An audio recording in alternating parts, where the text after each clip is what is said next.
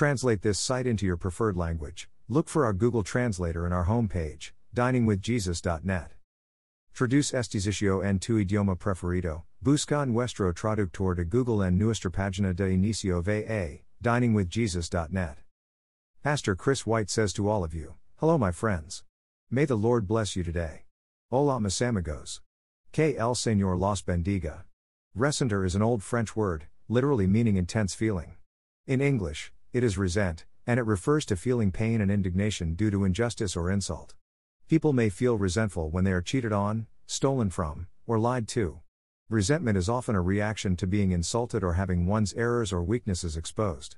Resentment can be directed at an action, a statement, or a person, often, an authority figure, such as a parent, a teacher, or God. Resentment is the cheapest and least legitimate form of anger. It is all emotion and no strength. Resentment can be sparked by perceived unfair treatment by another person. It could be an injustice, like not getting a deserved promotion, or it could be an insult. Either way, resentment stems from a love of the things of the world and a lack of faith in God and His plan. It is legitimate to recognize unfair treatment, and even to do something about it.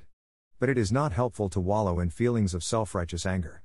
The Bible is not concerned with the honor of human pride. An intense emotional response to an otherwise harmless insult may show a lack of spiritual maturity and a love of self. Matthew 5:38 39.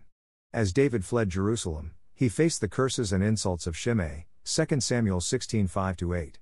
Rather than respond with resentment towards Shimei, and instead of killing him, as was the king's right, verse 9 David chose the path of humility. His words are amazing. If he is cursing because the Lord said to him, Curse David, who can ask, Why do you do this? Verse 10. David avoided feelings of resentment by viewing the situation as from the Lord. Other times, people feel resentment when God allows or orchestrates an injustice in the course of ministry. If we're serving God, we should be treated fairly, or so the logic goes. But then we have the example of Elijah, who faced many hardships although he was a faithful servant of the Lord. 1 Kings 19:10. Not to mention Job. Jesus warned us of injustice in this fallen world. If the world hates you, you know that it has hated me before it hated you. John 15:18. Knowing injustice is a fact of life should circumvent resentment in our hearts, as should keeping our eyes on the goal. Being treated unfairly is painful, but our heavenly rewards will more than compensate. Matthew 5:11 12, 6:19 21. Another situation that can foster resentment is when we are dishonored because of personal sin. Being accused of a failing we're innocent of is injustice. Being accused of sin we are guilty of can bring overwhelming shame and a goodly amount of denial. Sometimes the only way God can draw our attention to our sin is to expose our faults in public. As the saying goes, He loves us too much to leave us where we are. We may dislike what God is speaking into our lives, but resentment isn't going to help. Instead, when our sins have found us out, Numbers 32:23, it's vital to admit we're wrong. Human pride is nothing compared to the true honor we receive when he sanctifies us. 1 Thessalonians 5:23.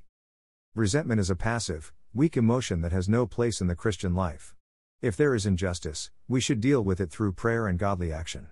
If there is insult, we should concentrate on who we are in Christ and not place too much value on the cruel words of others.